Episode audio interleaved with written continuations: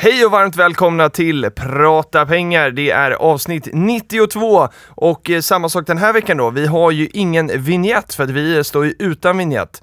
Eh, och i förra veckans avsnitt när Björn Ferry var här så, så efterfrågade vi just det här och vi har faktiskt fått in ett par förslag faktiskt och det är precis det vi vill ha. Så att ni som lyssnar på den här podden eh, och tycker att vi borde ha en vignett, eh, för det vill vi ju ha. Eh, skicka in ett förslag. Precis som eh, Gunda hade sagt, eh, skynda, skynda! Skynda, skynda, Gunde. Typ. Gunde. Ja, strunt samma. Vi, vi har några önskemål eh, däremot. Mm. Eh, önskemål nummer ett. Eh, den eh, ska vara nytänkande, Mhm. det vill säga inte kopia på den tidigare. Det har kommit in några förslag som är Alltså som den förra, fast man bara har bytt ut Patrik mot Rasmus. Eh, det är flera som har skickat in det. Eh, och, och, och det är jättefint, de är jättebra. Men, men eh, gärna något nytt. Men ändå häftigt att folk tar sig tid att göra det. Ja, det är sy- ja men det ska vi, stort tack, eh, verkligen. Men, men, någon, nå- någonting som är... Något nytt, Ja. något fräscht. För att du och jag skulle ju inte kunna sätta oss ner och göra något sånt här för att vi är inte så nytänkande av oss. Tänk Nej, om det hade är stått så här i en det jobbannons, vi ska vara nytänkande, då faller man redan där. Exakt. Önskemål nummer två då, Mm. det är att eh, vi inte nämner klippan. Ut, för det är bara du och jag som ska vara i, i, i fokus. Nej, så här. Nu är det Rasmus som klipper Mm. och eh, på måndag börjar Oscar som eh, också kommer säkert klippa den här podden en del. Eller vara producent och sådär. Så att då önskar vi en vignett som eh, inte har med liksom, någon av deras namn för att vi vet inte vem som kommer köra när och var och sådär. Så då kan vi nämna det istället i, i podden. Så att det, det, kom på något nytt och eh, lämna producenten utanför. Så vi försöker helt enkelt bygga ett eh, backstage-radarpar, kan man, skulle man kunna säga. Ja det kan vi säga, vi säger Ja. att vi hedgar oss. Ja. Om den ena är borta eller sådär så kan vi ta den andra. Idag har vi i alla fall med oss Rasmus eh, som sitter bakom spakarna och också Carl Turner som eh, är här inne och fotar lite grann. Stock Magazines eh, tillförordnade chefredaktör. Just det, för Ja. det kom ju en ny alldeles här precis. Det gjorde det. Den är väldigt Mm. vacker. Ja, det är den Det ju. är som en smällkaramell. Ja, Och så är det kvalitet rakt igenom. Exakt, papper från Holmen va? Det är papper från Holmen, det stämmer. Sponsrat. Du ser, vissa grejer sätter sig i mitt minne och det är ju just det här med... Unga med- Aktiesparare får papper sponsrat av Holmen. Ja, till Stock för, Magazine. för, för, men, men nu, nu blir det här lite, lite repetition, det sa vi i förra podden också då, men att SCA är näst störst i Sverige och, och Sveaskog nummer fem. När det kommer till skogsareal. Ja, det stämmer bra.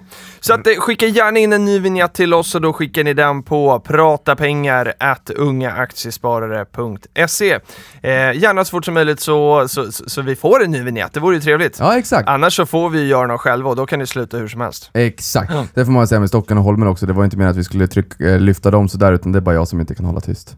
Ja, som Exakt. vanligt. Som vanligt. Sen har Jonas Eriksson som är eh, regionchef i Nord sagt till mig att eh, eh, UA Kiruna ska öppna ny lokalavdelning. Eh, och jätteroligt, vi har inte haft Kiruna eh, så länge jag har varit med i alla fall. Inte så länge du har varit med heller tror jag Niklas. Nej hörru du, man kan sätta sig på tåget nere i Stockholm och sen så är man vaken så länge man bara kan och så går man till bistron och äter mat, så går man och sover, så går man upp och äter frukost, så går man och sover igen och så går man upp till bistron igen och man är fortfarande inte framme. Man är inte det.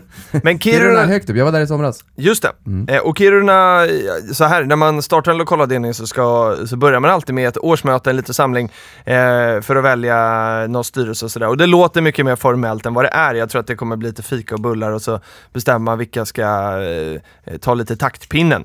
Eh, men i alla fall, UA Kiruna, alla som är medlemmar i Unga Aktiesparare, är ni inte medlemmar kan ni bli det på plats. Gå till Parkskolan i Centralparken 2. Eh, det är den 4 oktober klockan 18 till 19.30. Ja. Och sen får vi skicka med till ungdomar där uppe, köp något annat än råvarubolag också, även fast det är en råvarutung eh, stad. Ja, Mm. eh, det finns, det gäller ju alla visserligen. Det gäller Ja. alla.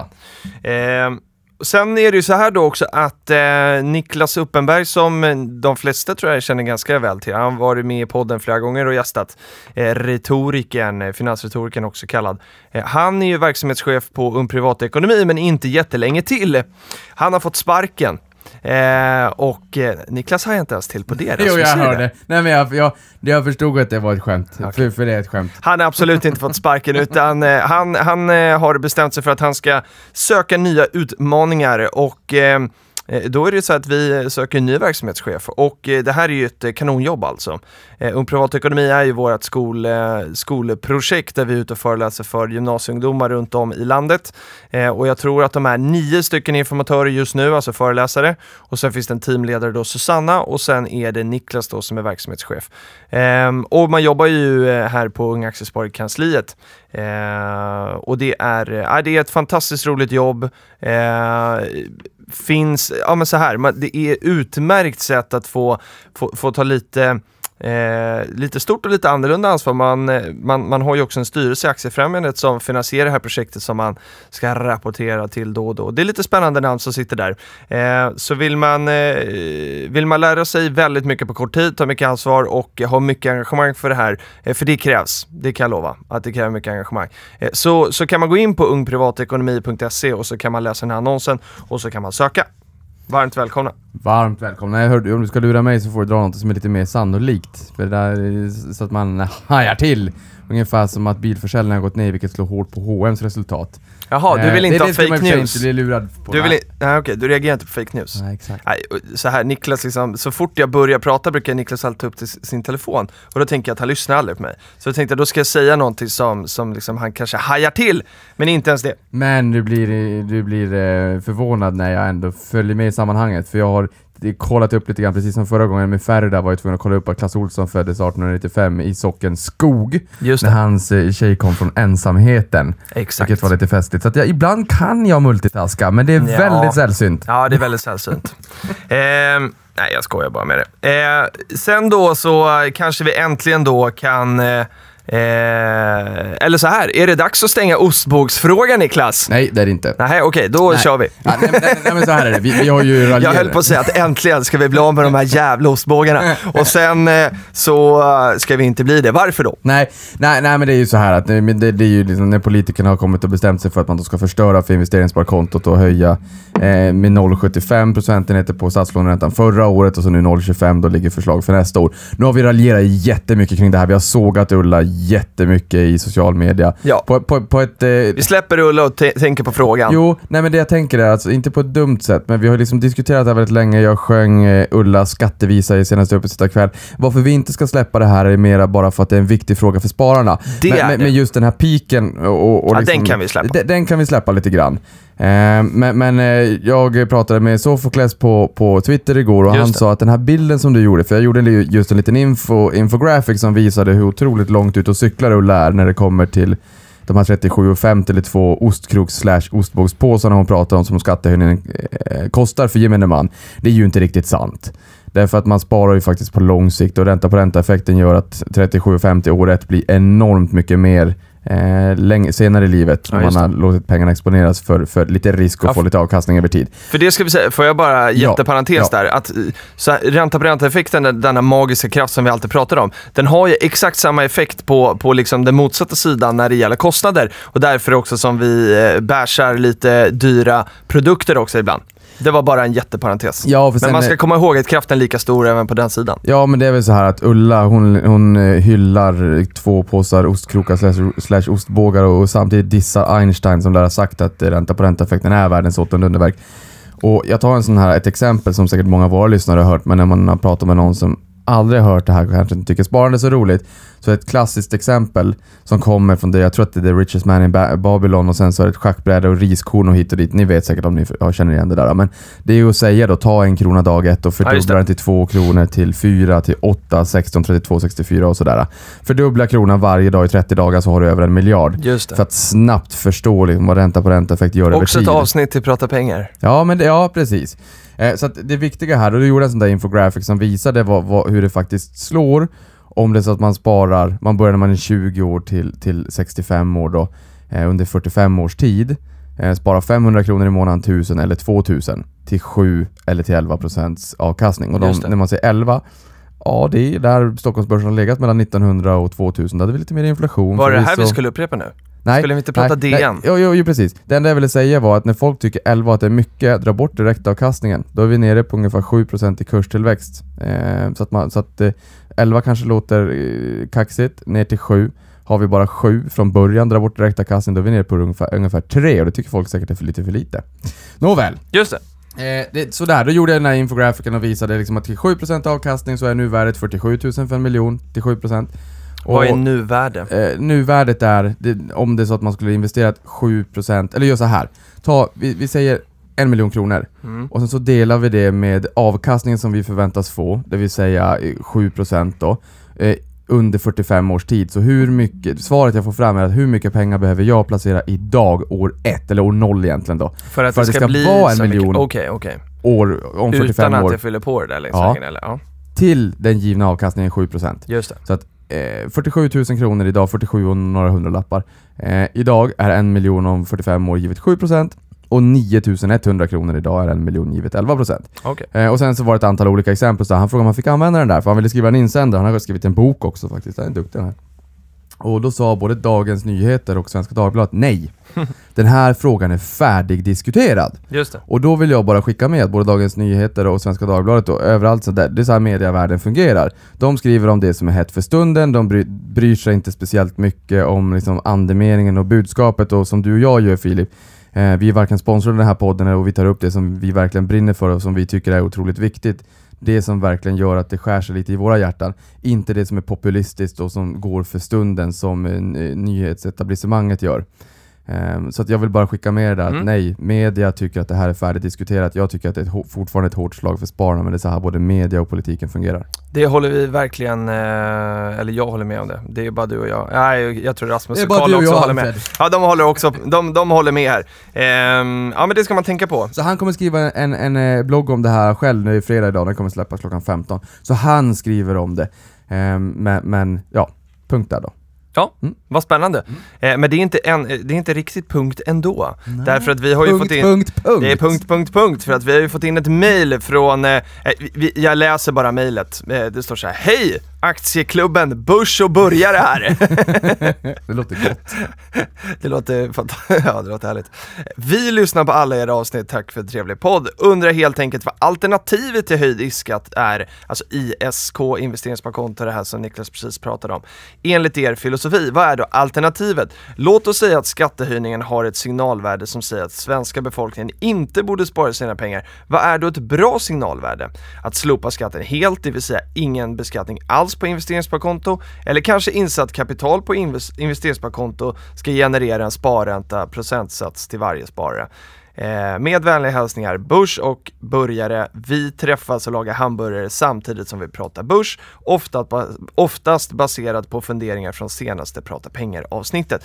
Vad kul! Jag blir- Jag vill också vara med i Börs Ja, och Börjare. Det vill jag också. Jag blir otroligt eh, avundsjuk om jag ska vara helt ärlig. Ja, jag tycker det här är en väldigt bra fråga, för den är otroligt nyanserad. De har ju liksom, istället för att bara så här haka på och tänka så här, "Åh, vad skit med höjd skatt på sparande och hit och dit, så försöker de ju ta något så här helhetsperspektiv här och, och, och tänka lite så här: okej, men vad är, vad skulle man göra istället då? Och, och, och då har vi eh, kanske två alternativ. Skulle man, eh, om man ska röra investeringssparkontot, eller investeringssparkonto och kapitalförsäkring, om man ska röra det överhuvudtaget så har man kanske två alternativ. Antingen så låter man det liksom vara, eller så tar, eller ja, tre då. Man låter det vara som det är, som de sa från början. Man slopar det helt. Alltså ingen skatt överhuvudtaget.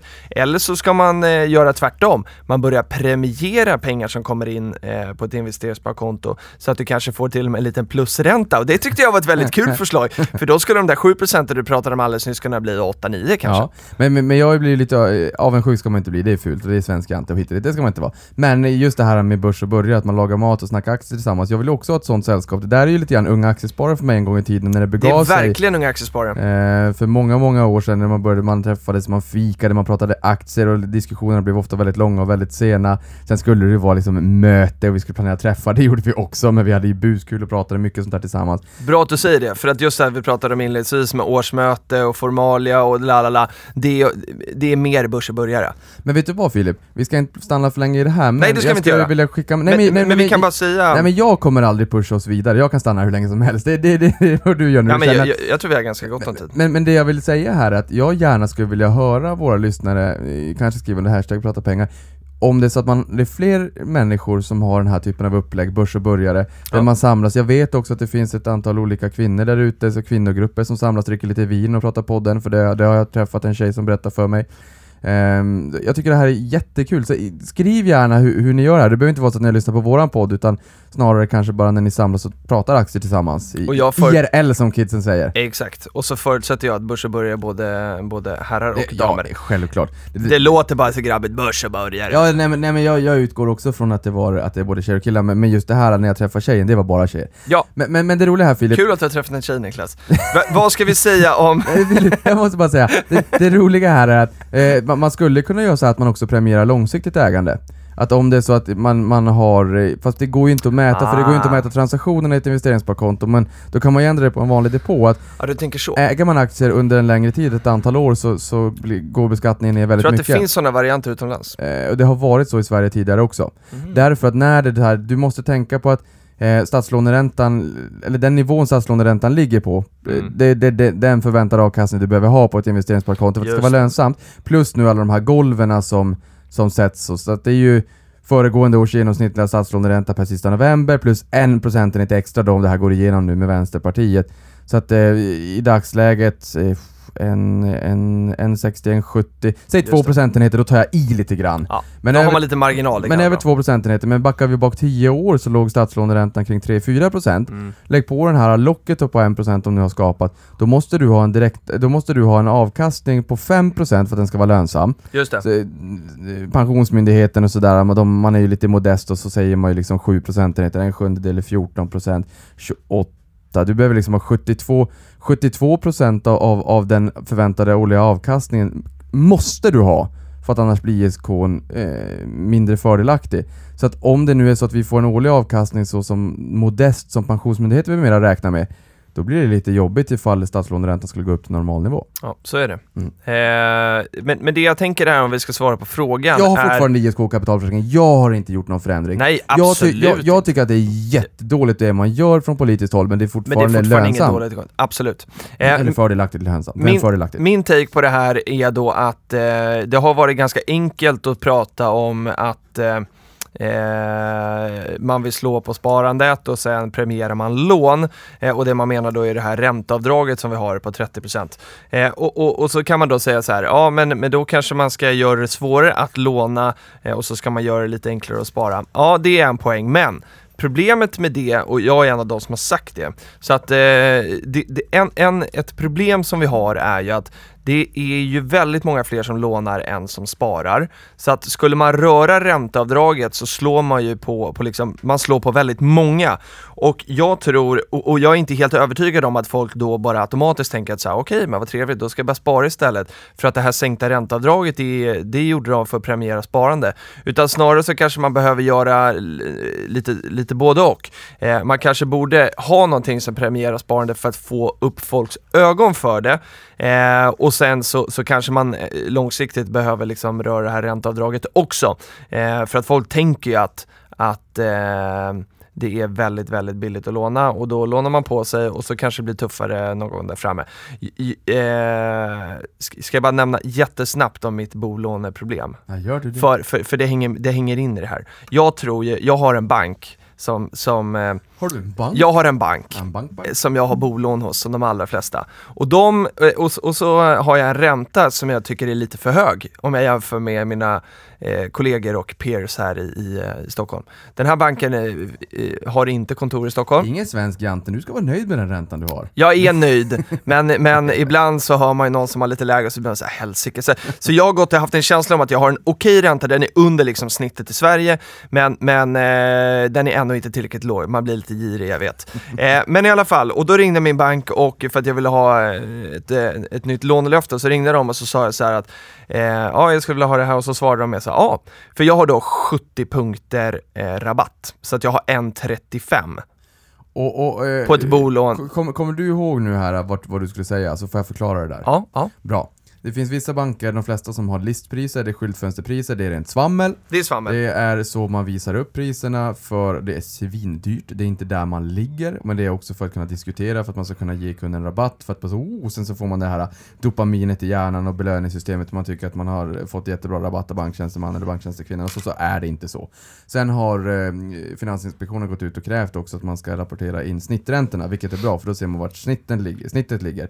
Det är inte snittet på stocken, alltså på det befintliga lånestocken av lån som finns i banken utan det är på nyutlåningen som jag förstår det då. Ah. Eh, och sen är det ju så här att vissa... Men den blir relevant då? Ja, den blir relevant, Ja. för den, det är det, det som gäller här och nu. Exakt. Det är, om man har bundit ett lån på, på, på 10 år, så eh, räntenivå, det spelar ingen roll, det var ju ränteläget som gällde där och då, men alltså själva marginalen, det som banken skär emellan, det kan ju variera över tid. Den var jättelåg 0809, den är på rekordnivåer just nu på Ja. 172-173 punkter.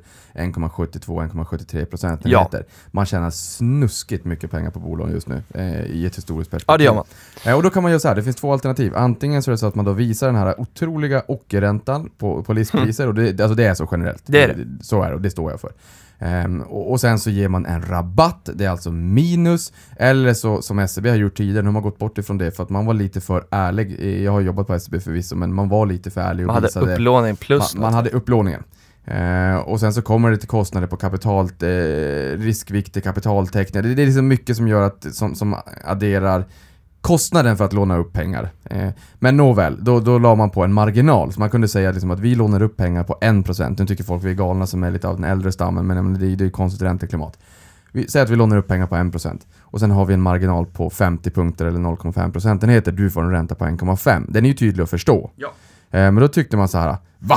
Får jag bara eh, eh, ett påslag på 50 punkter? Jag vill ha en rabatt på 70! 70 är bättre än 50! Så bara, nej, du vill ha så litet Exakt. påslag som möjligt. Eller så vill du ha, om, omvänt så vill du ha en hög rabatt, så, så hög rabatt som möjligt. Så på de andra bankerna så skulle det vara så högt tal som möjligt såklart. Och på SEB så skulle det vara så lågt som möjligt. Nu är det inte så längre, men, men det är lite grann de två varianterna som, som finns där ute. Ja, och nu är det då vanligast, eh, jag tror alla kör det i princip med att du har, du vill ha så många punkter rabatt som Exakt, möjligt. rabba, hög rabatt ja. Ja, och det här listpriset då som jag har är, är 2,05 och så har jag då 70 punkter rabatt, så 1,35 har jag i bolåneränta.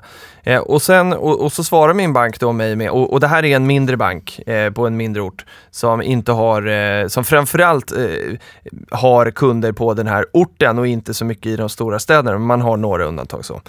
Och, eh, och så sa de, nej men du, eh, om du tar ett nytt lån här nu eller eh, när, när din nuvarande ränterabatt går ut så kommer du få 30 punkter rabatt. Alltså då, och då skulle jag betala 1,75. Och jag bara, och då ramlade jag av stolen. Alltså jag, jag ringde liksom upp och sa, ni måste ha skrivit fel här. För det här stämmer ju inte. För liksom SBABs snittränta tror jag är så här 1,44 eller någonting sånt där. Så att, eh, eh, ja, jag tyckte det här var jättekonstigt. Och, eh, och då förstod jag lite att eh, den här eh, eh, stocken, alltså antalet eh, pengar, lån som den här banken har lånat ut och jag tänker att om det är så för den här banken så är det så för många fler, eh, börjar nå liksom rekordnivåer. Eh, man lånar ut väldigt mycket pengar och någonstans så har man kanske då en, eh, alla banker har ju någon form av liksom eh, risk, man mäter risk, vad har vi för risk i våra, i våra lån som vi lånar ut och sådär. Och så kanske man har ett mål om att vi ska ha det här antalet pengar i utlåning. Eh, börjar man nå över det så, så antar jag då att man kanske vill dra ner på det här lite grann.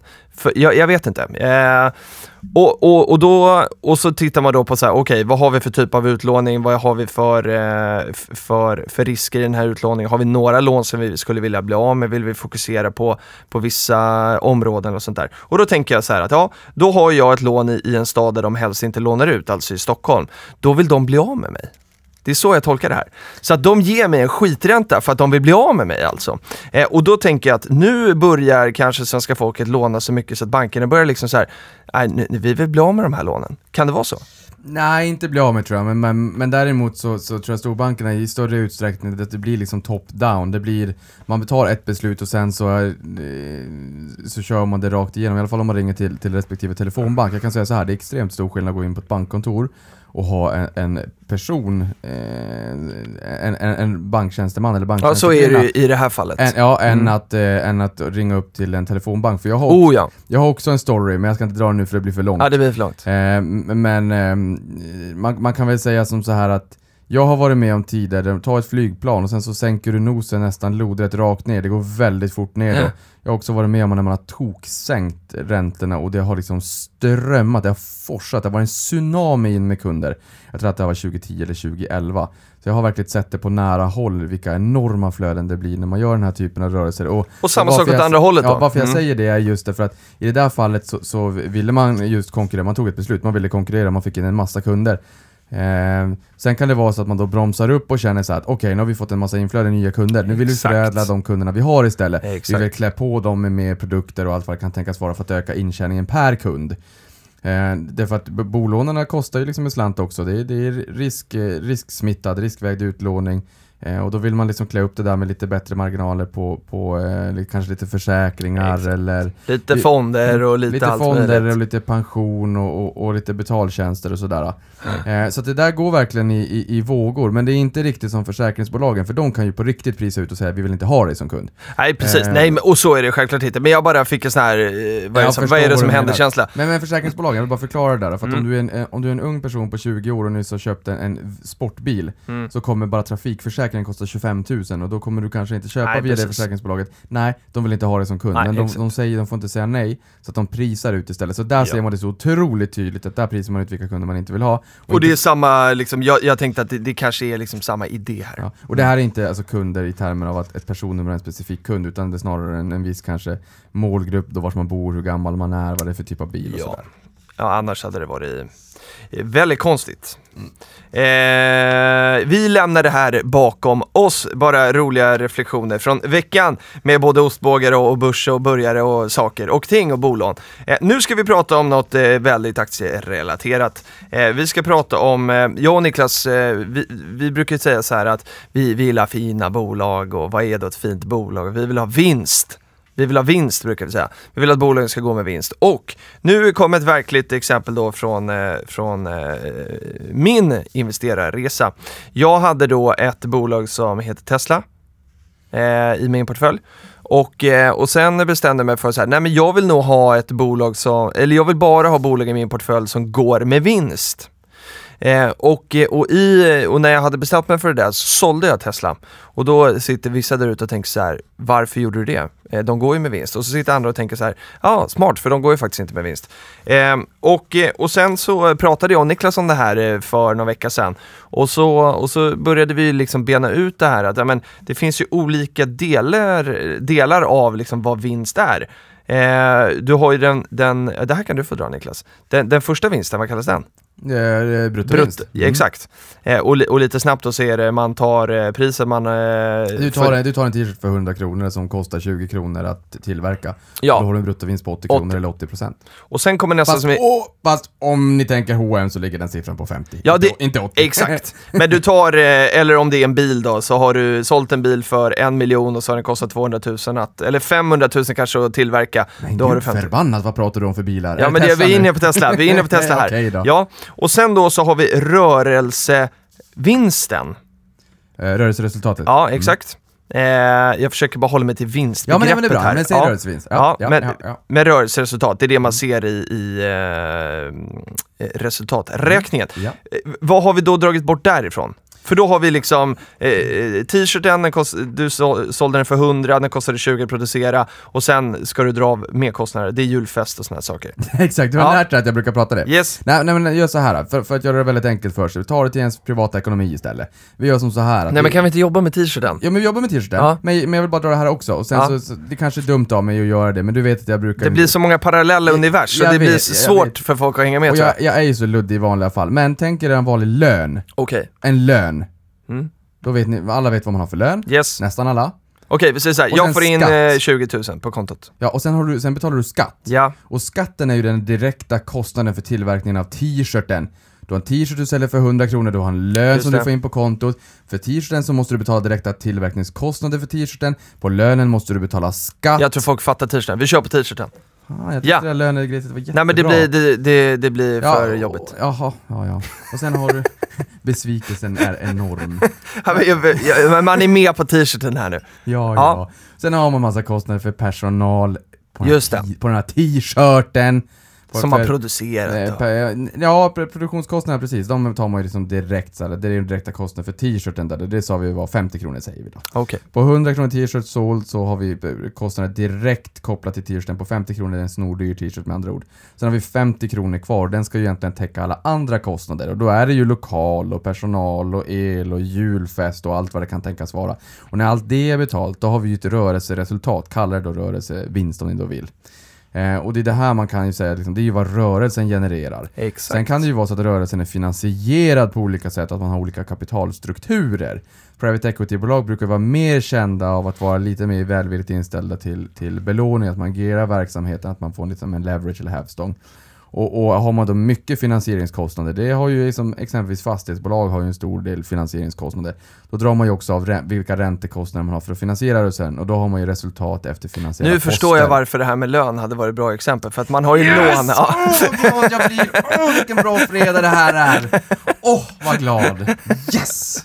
För det är precis som att du har ett bolån och betalar räntekostnader. Ja, Exakt. Okej, tack, förlåt Niklas, förlåt. Nej, nej, jag kunde liksom nej. inte se så långt fram. Nej, exakt, och det kunde du inte i Tesla heller, men nu kan hände det.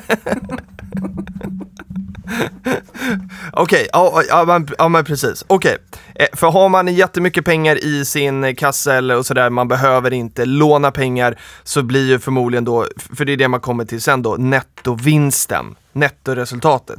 Eh, efter att eh, man har betalat av sin finansiering. Ha, kan man finansiera sig själv så, så blir de typ samma.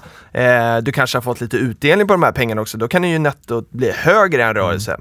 Men kolla på Lyxfällan. Mm. Alltså allt som oftast, Lyxfällan, det, det brukar ju karaktäriseras av att personerna som är med i Lyxfällan har Ofta har de ju inkomster men sen så har de ju jättestora skuldberg och pengarna räcker inte till och de lever över sina tillgångar. De kanske har inkomster på 25-30 tusen i hushållet och, och, och kostnader ibland varje månad på en 60-70. Man förstår ju liksom att det här går ju inte ihop. Och då är rörelseresultatet ibland positivt. Ja, Ja. ja. ja och det, det, förstår, ja det kan ju vara om, precis som lån eller kostnader. Ja precis, Eh, räntekostnader på de här skulderna är jättehöga. Och jag menar de som är med förstår det ju inte heller. Men Nej. de har ju aldrig ställt upp det och fått det visuellt för sig att okej ni får in 25-30 och ni bränner 70, det är för att alla är fel. Men det intressanta är att det här är ju egentligen samma sak. De får ju in pengar på kontot. Men de har för mycket kostnader i Yes. rörelsen. Ja. De köper för mycket garderob, de är ute och reser, de äter god mat och sen så tar de lån för att äta ännu mer god mat för att de inte varit mätta. Och det är därför som rörelseresultatet helt går käpprätt Mm. åt skogen. Men de har ju liksom precis som Emil i Snickerboa, de har ju material, grundfundament, träbitar att snickra de här. Snickerboa-gubbarna av. Just det. Eh, Men, men det beror på liksom vad man gör med pengarna som Och, trillar in. och det är där vi ska komma in på Tesla då, för att sen alla ni som tittade på Uppesittarkväll och följde det, eh, vet att jag sa, eller nej, jag sa inte det här att jag skulle köpa Tesla, för det gjorde jag, kom jag på sen på måndagen. Och så la jag ut det på, på Twitter. Så att jag köpte då tillbaka Tesla i, i måndags då för en vecka sedan. Eh, just för att eh, du gav mig den här liksom eh, tanken och jag tänkte till. För tittar vi då på Tesla så, så har de, när de har sålt en bil, så har de eh, för 100 Nej, vi säger en miljon då. Eh, så har de 220, 223 000 kvar. Så de har alltså positiv eh, bruttomarginal. Mm. Eller hur? Eh, och sen då så tittar vi på nästa som är då rörelsemarginal och det heter operating, operating margin heter det då. Ja, men Eller hur? vill jag säga, bruttomarginalen, Ja, mm. ta eran nettoinkomst som ni får in på kontot Ja. och dela med eran lön från första början, så kommer ni se att det dras lite typ 26% skatt eller beroende på var man bor. Eh, men, men det, eran nettolön ni får in på kontot, delat med månadslönen, då har ni bruttomarginalen. Just det, ja precis. Eh, för tittar vi sen då på, på eh, den här rörelsemarginalen då för Tesla så är den minus 9,53 och tittar vi på, på, på sista raden sen då så är den minus 10,66 för 2016 ska vi säga. Eh, och, och, Det är ungefär som att du skulle beställa en massa grejer från apoteket som du gör när du är förkyld. Ja, en massa sådana här näskannor. Ja, precis. Nej, jag har bara en. Eh, den är fantastisk.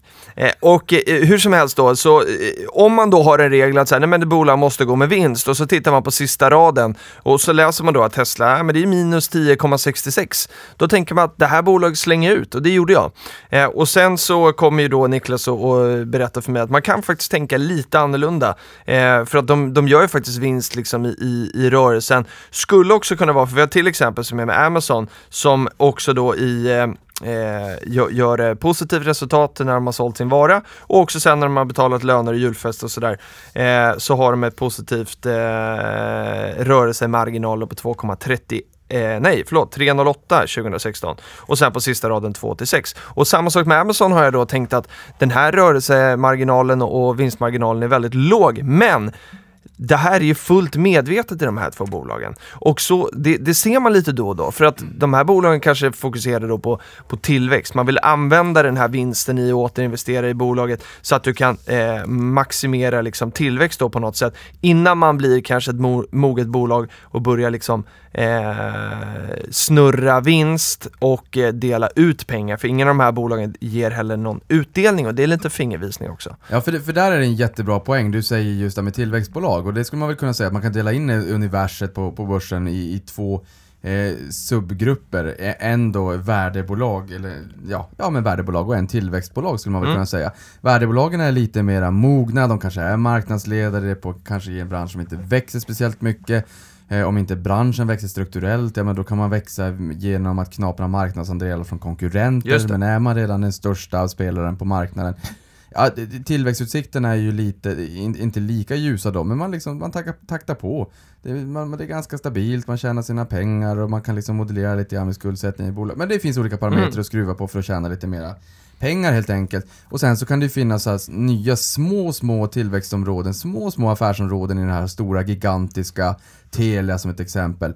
Eh, som kanske är, är, riktigt spännande men det är en mm. väldigt, väldigt, väldigt liten del av den totala mastodontiska rörelsen. Just det. Och sen har vi då tillväxtbolagen. Eh, och, och, där är ju liksom meningen, det kan ju vara en ny bransch, en ny nisch, det kan vara strukturell tillväxt som växer snabbt, eller så kan det vara en liten spelare på en stor marknad som knaprar i sig massor av marknadsandelar och kan växa jättemycket för att marknaden som helhet är stor. Eh, och just när det gäller tillväxtbolag så skulle jag vilja säga att där finns det ytterligare två typer av tillväxtbolag. Antingen de tillväxtbolagen som växer snabbt som växer eh, alldeles oavsett, de ska växa. Mm. Eh, prio är att växa, inte att tjäna pengar. Och det kan, man ju låta, det kan ju låta knäppt, men, men det är rätt många bolag som fokuserar på det. Vi måste bli stora, vi måste få en, stor, en skalbarhet, bli en stor spelare. kan det vara så till och med att de har pengarna. negativ bruttomarginal då? Eh, att de prisar sig så hårt? Nej, nej. Då tar man i? Nej. Nej, vet du vad? Ne negativ bruttomarginal. Någon ska, det ska man nog det ska, det ska betalas löner. Ja. För att om du skulle haft en negativ bruttomarginal Ja, men det kan du ju ha om du, har, om du har en finansiering som är ja, enorm. Det ska ju till mycket nyemissioner och en ägare som verkligen tror på det här i sådana fall. Jo, det, ja absolut! Absolut Filip, du är klok! Ja men tänk läkemedelsbolag som har en jättehög burn rate. Exakt. De får in pengar och sen så känner man så okej okay, har vi fått in 100 miljoner kronor, de kommer räcka i sex månader.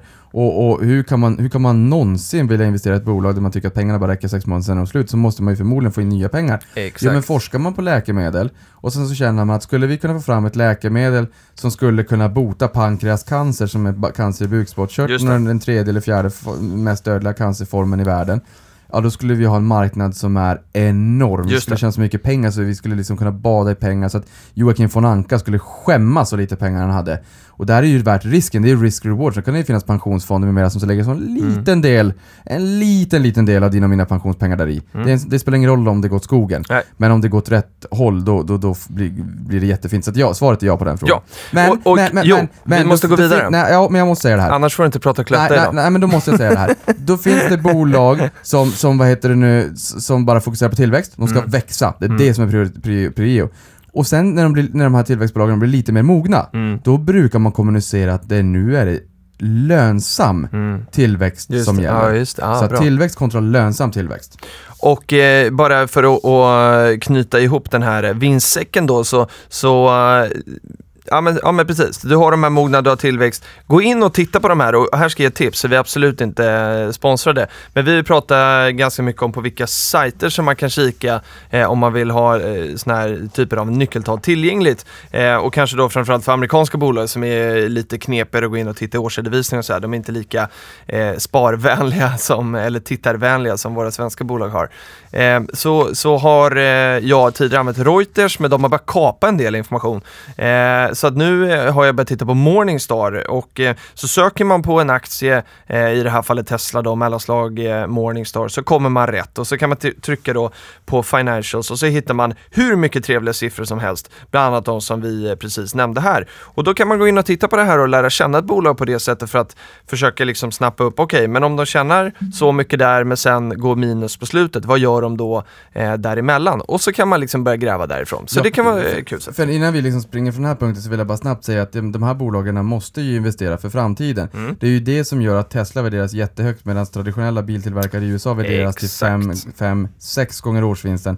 Medan amerikanska indexet, indexen skulle man kunna säga handlas till 15, 16, Mm. 17 gånger årsvinsten.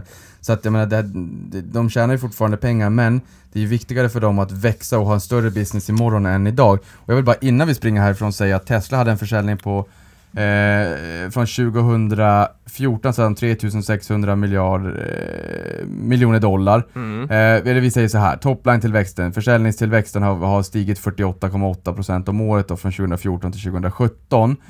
Och sen 2019, då förväntar man sig att den här ska vara eh, 27 miljarder dollar kontra 3000 3600 f- i 2014. Det är en enorm skillnad Mm. i försäljning. Och det är ju det här, försäljningen är ju syret, det är det som ska betala lönerna och allting, det är där lönsamheten ska komma ifrån. Så från idag 2017 är det nu då, fram till 2019 så förväntas de växa 51% om året. Just det. Rörelseresultatet för av och nedskrivningar har också stigit. Mm. Eh, och sen så kan man säga att de här bolagen, slut, sist men inte minst nu då, eh, lägger jättestor del av, av sina pengar på eh, capex, capital expenditures. Man investerar väldigt mycket i, i anläggningstillgångar och det är ju mycket kanske forskning och utveckling, maskiner, eh, eh produktionsanläggningar och sådär. Så att, jag menar att de här 29,2% ligger capital expenditures på, på Tesla innevarande år. H&M ligger på 6%. Mm. Så man förstår ju liksom när de har skalat den här affären, det är 300 000 Tesla-bilar som förväntas rulla på gatorna i år och 3 miljoner Tesla-bilar som förväntas rulla på gatan 2023. Mm. När du får en skalbarhet i produktionen så, så sänks ju också styckkostnaden per producerad bil och med det kommer förmodligen också kassaflöde. Mm. Eh, så att jag vill bara sist men inte minst säga att kolla på PEG-talet också. Ställ P talet i relation till, till eh, vinsttillväxten. Mm. Det, det är jätteviktigt i den här typen av bolag som ser väldigt dyra ut. Mm. Så det, och sen är det lite leap of faith. Yes, vad betyder det? Du har sagt det eh, i flera avsnitt nu. Ja men leap of faith, det är ju att man ska tro på, man, man, man får helt enkelt ta ett, eh, man får ta ett bet YOLO som, som kidsen säger där, att det här blir bra. Om det är en visionär ledare, men där man inte ser de hårda siffrorna Mm. precis just idag, men tror att det här kommer bli väldigt, bli väldigt bra i framtiden. Eh, Mm. Och det är egentligen samma sak, Amazon har en bruttomarginal på 36% nästan Filip. De lägger också jättemycket pengar på att fortsätta växa. Det. Men de skulle kunna besluta sig för, för lönsam tillväxt och då skulle det se helt annorlunda ut. Man får inte glömma det när man tittar på den här typen av bolag. Ja men exakt, och det, det blir bra slutkläm för att det blir, det blir, eh, det är det man måste ha med sig då. Om bolaget medvetet kanske då blöder på sista raden eller har en, en, liten, eh, en liten vinst på sista så, så eh, kan, kan ju det vara ett sätt för en att gräva vidare för att se vad har de för strategi. Skulle det vara så att de kunde skulle kunna ställa om för att eh, ha pengar att dela ut eller så vidare.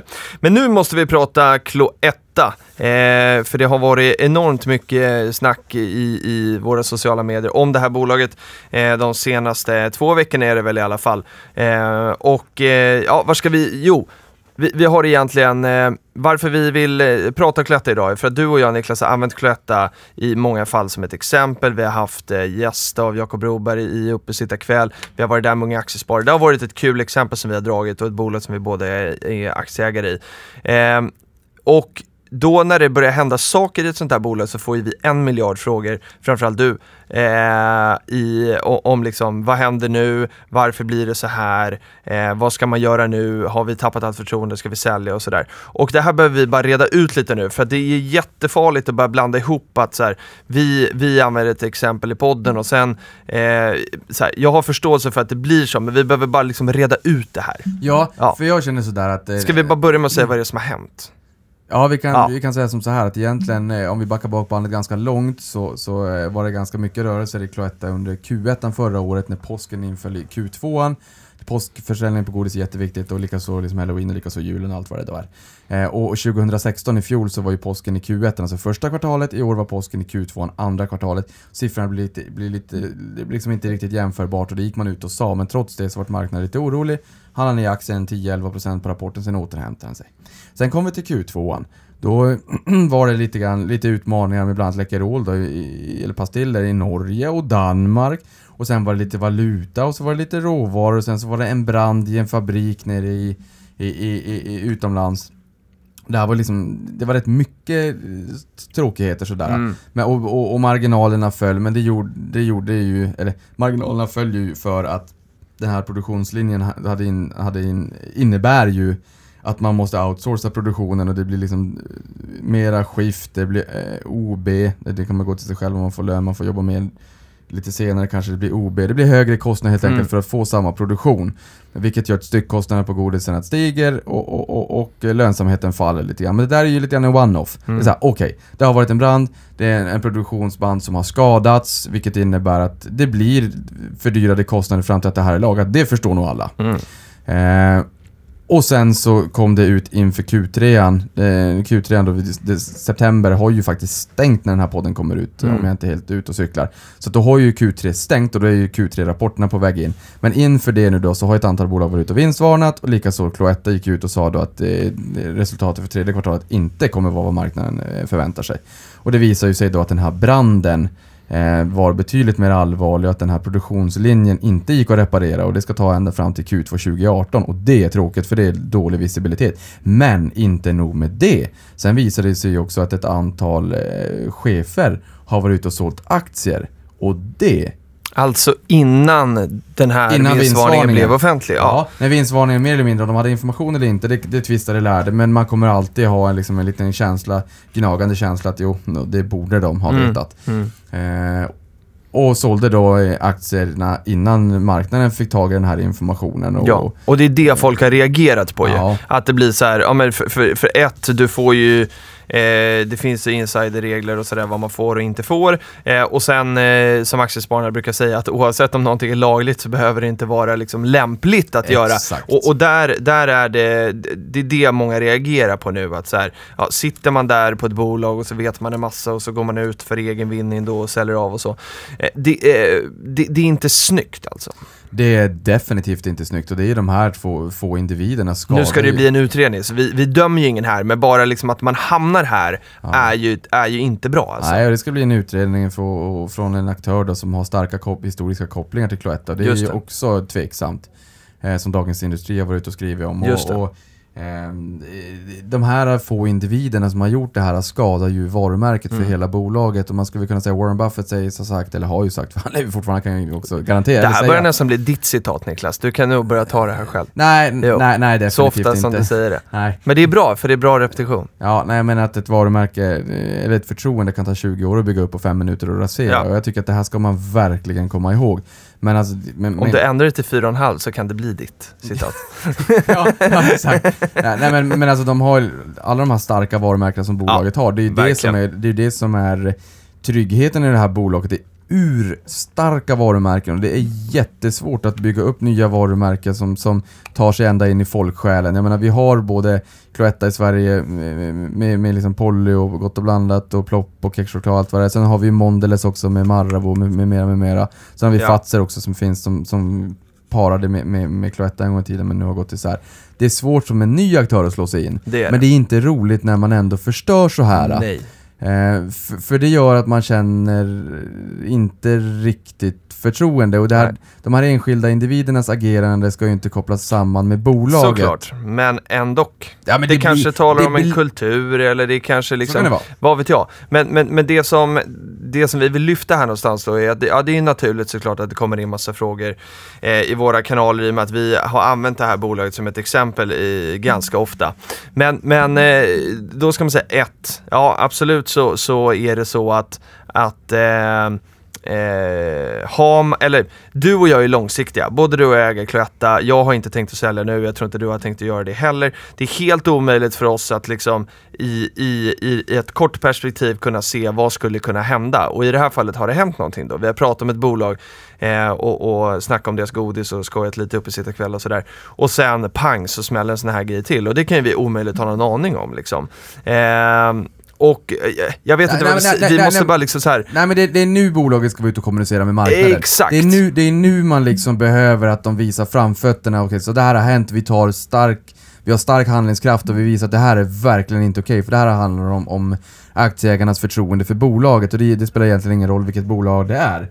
Eh, så det här är ju otroligt viktigt att man visar att det här är verkligen ingenting som, som vi eh, accepterar. Nej, nej, verkligen. Eh, sen kan det också vara så här, jag menar, jag det jag ville säga är att det är kort, alltså så här, vi, eh, om man lyssnar på den här podden, vi, vi droppar i bolag liksom hej vilt för att vi, det är naturligt, det är roligt. Men det är liksom inga köprekommendationer. fast, fast jag, nej, fast, fast sen, sen för att bara för att bäsa, så jag har pratat mycket Cloetta, jag gillar produkterna, jag, Ja, ja. Men, men nu kanske, Oh, ska, ja. nu kanske man ska prata mindre för nu har jag börjat gymma. jag har gått varje dag senaste veckan. Bra. Eh, ja, men, men, men, men eh, Eh, så att det, det viktiga här någonstans, det är ju också att ha en förståelse för vad är det som har hänt. Okej, jag gillar inte att den här branden i produktionen också kan köpa dem lite tid om det är några andra problem eh, där ute. De brukar vara ganska bra för att hedga sig mot råvaror. Valutorna kan man inte göra så mycket åt, men, men råvarorna brukar de vara ganska duktiga på att skjuta över kostnaden ut mot kund. Så det brukar de vara duktiga på att hedga sig på. Men, men, men eh, i det här fallet då, den här branden i produktionen, produktionsanläggningen som skapar högre kostnader för produktion ända fram till Q2 nästa år och sen som, som vi vet eh, i alla branscher brukar kunna komma förseningar. Sämre visibilitet på resultatet, jag gillar det inte. Alltså från Q1 egentligen med- stöket 6, eh, 17 fram till Q2 18, det gillar jag inte. Nej. Men aktien har redan reagerat. Mm.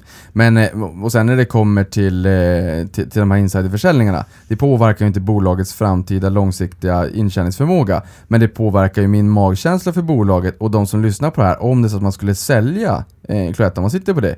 Ja, jag skulle kunna tänka mig att folk skulle kunna sälja det för att man tycker att det här är fult av ledningen. Mm.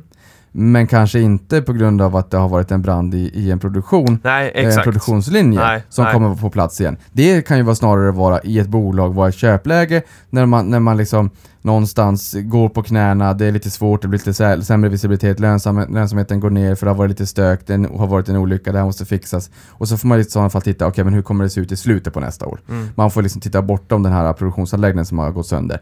Men, eh, det, det skulle kunna vara ett köpläge, men ett säljläge skulle kunna vara så här. det här är inte snyggt, alltså jag vill inte äga den här typen av bolag där ledning, Nej, där, där, man, där man beter sig så här. Så det det känns inte bra, för där har man förtroende. Jag säljer. Mm.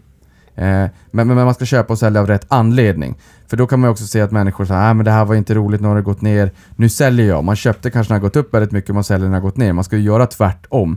Men det gäller att skapa sig en, känsla i många varför köper jag? Ja. Och varför säljer jag? Exakt. Säljer jag i affekt för att jag tycker Yes. att, för, för, alltså av vilken anledning så att säga? Och det är precis därför som det jag menar också med att så här, har vi nämnt ett bolag här i, i, i podden eller uppe sitter kväll eller något annat sammanhang så, så, och så köper man på det, då, då är inte det riktigt eh, bra kanske. För precis på samma sätt där så måste man veta varför man köper ett bolag. För vet man varför man har köpt ett bolag, och det här är lättare sagt än gjort, men vet man varför man har köpt ett bolag så vet man också kanske, är det mycket lättare att ta beslut om varför man ska sälja. Har man bara slängt in ett bolag i portföljen för att man har hört det någonstans eller så, någon har talat gott om det, då är, då, då är man ganska nära säljknappen sen tror jag, när, när det skakar till. Ja, det så att man. liksom gör hemläxan innan för guds Så, skull. så inte vad som händer på några veckor, för jag äger bolag i år och i årtionden.